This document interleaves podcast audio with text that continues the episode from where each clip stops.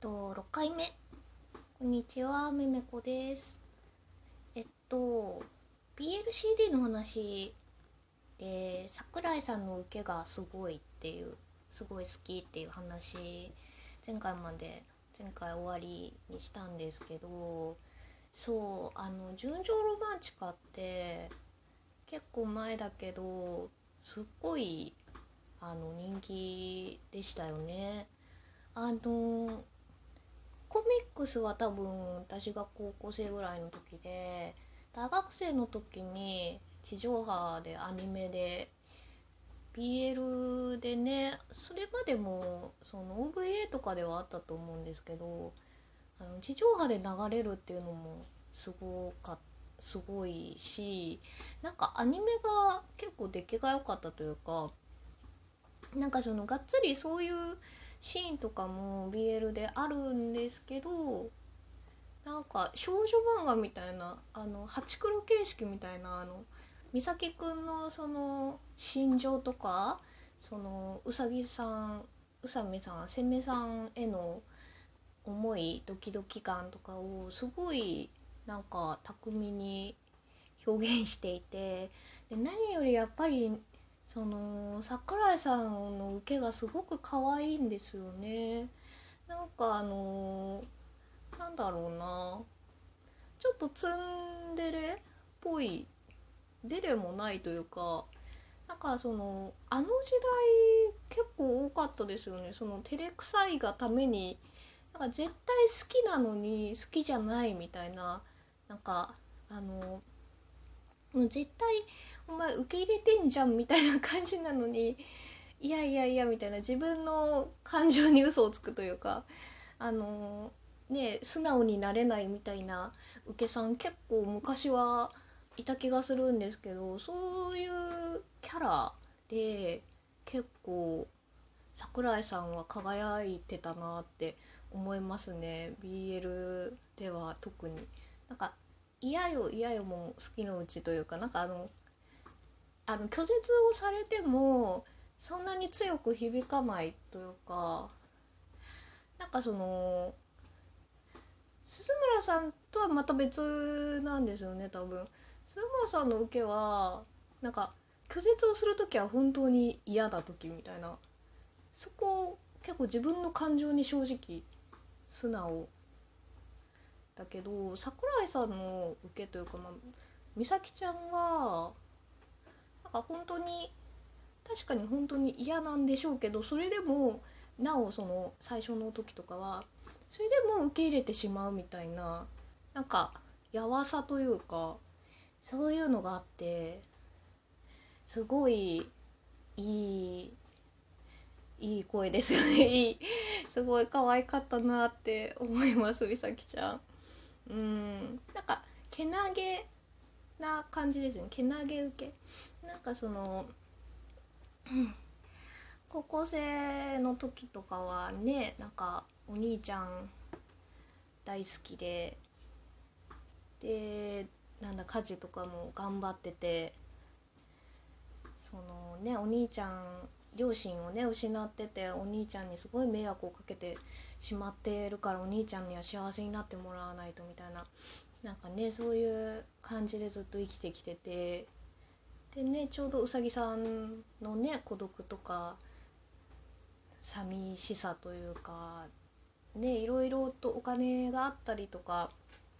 才能があったりとかってうさぎさんもねなんか持っている人だけれども足りてないというかねそこにぴったりハマってねロマンチカは結構好きでしたね。でもそのあの2人そのメインのうさぎさんとみさきちゃんも好きだったけどなんだっけなんか純情エゴイストかな？エゴイストってね同じその世界のな世界観の中の別のカップルであのヒロさんと野脇くんか。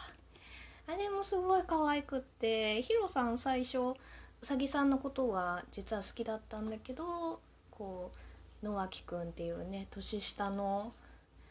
えっと医学生医学部生だったのかな当時はもう。あのね あのお医者さんな確かな途中でなりましたけどなんかやっぱああいう年下ワンコ一途攻め。でもそうヒロさんは結構面倒くさい子やなって思いながら見てましたね。そうでもヒロさんには絶対野脇みたいなタイプだみたいなうさぎさんとヒロさんだとなんかお互いが多分ダメになってしまうんだろうなみたいな。そうなんかいいカップルですよね。その後に確か出てきたあれあれは順調なんだったっけ？なんかあの大学の先生とえっ、ー、としのぶちんしのぶちゃんちょっとその年の差でなんかおじさん攻めでなんだやんちゃ受けみたいな2人も出てきててあれも可愛かったな。なんか最初はなんかおじさんあんまりね年の差とかその年下攻めは好きなんですけどその年の差が離れていておじさんの方が攻めとかだとなんかいけない気持ちというか犯罪感が あるので私はあんまり好きじゃなかったないというかあのあえて読もうとはしないんですけどでも普通にやっぱりそのだからこその2人というかうん。意外とそのおじさんとかやっぱ気にするんですよね。そういうもろもろでもそれを飛び越えてくしのぶちゃんかわいいってなってましたね。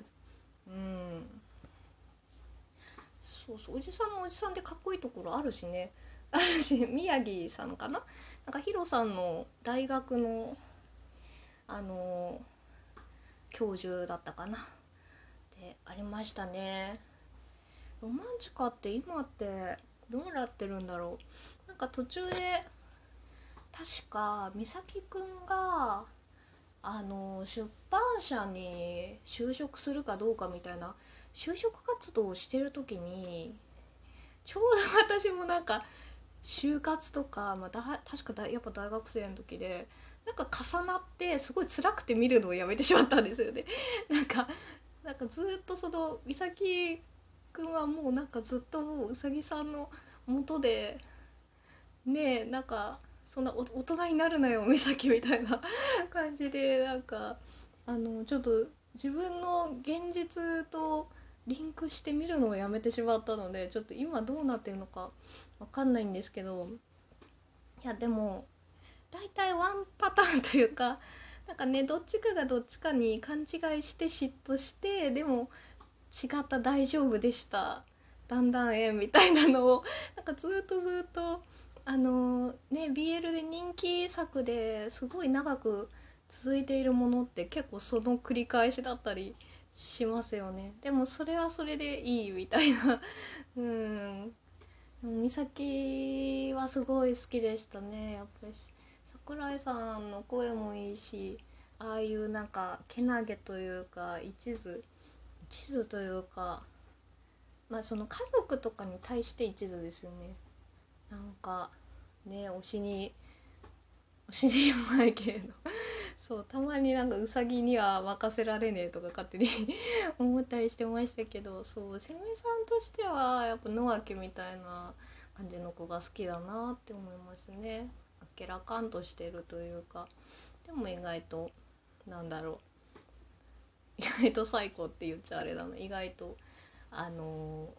ななん愛が重いタイプというかね。それいいですよね。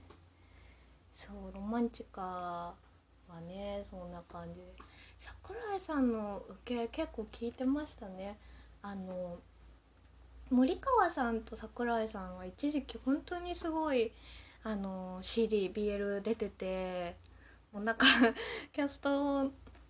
発表あるたびにまたこの組み合わせかみたいになってたと思うんですけどなんだろうな好きだったのいっぱい聞いてたのはスレイバーズスレイバーズラブかな？なんか桜井さんがいいとこの坊ちゃんで森川さんがあのー、執事みたいななんか従者主従者であのなんか実はすごい森川さんが桜井さんのキャラ桜井さんにえっと恨みを持っていたみたいな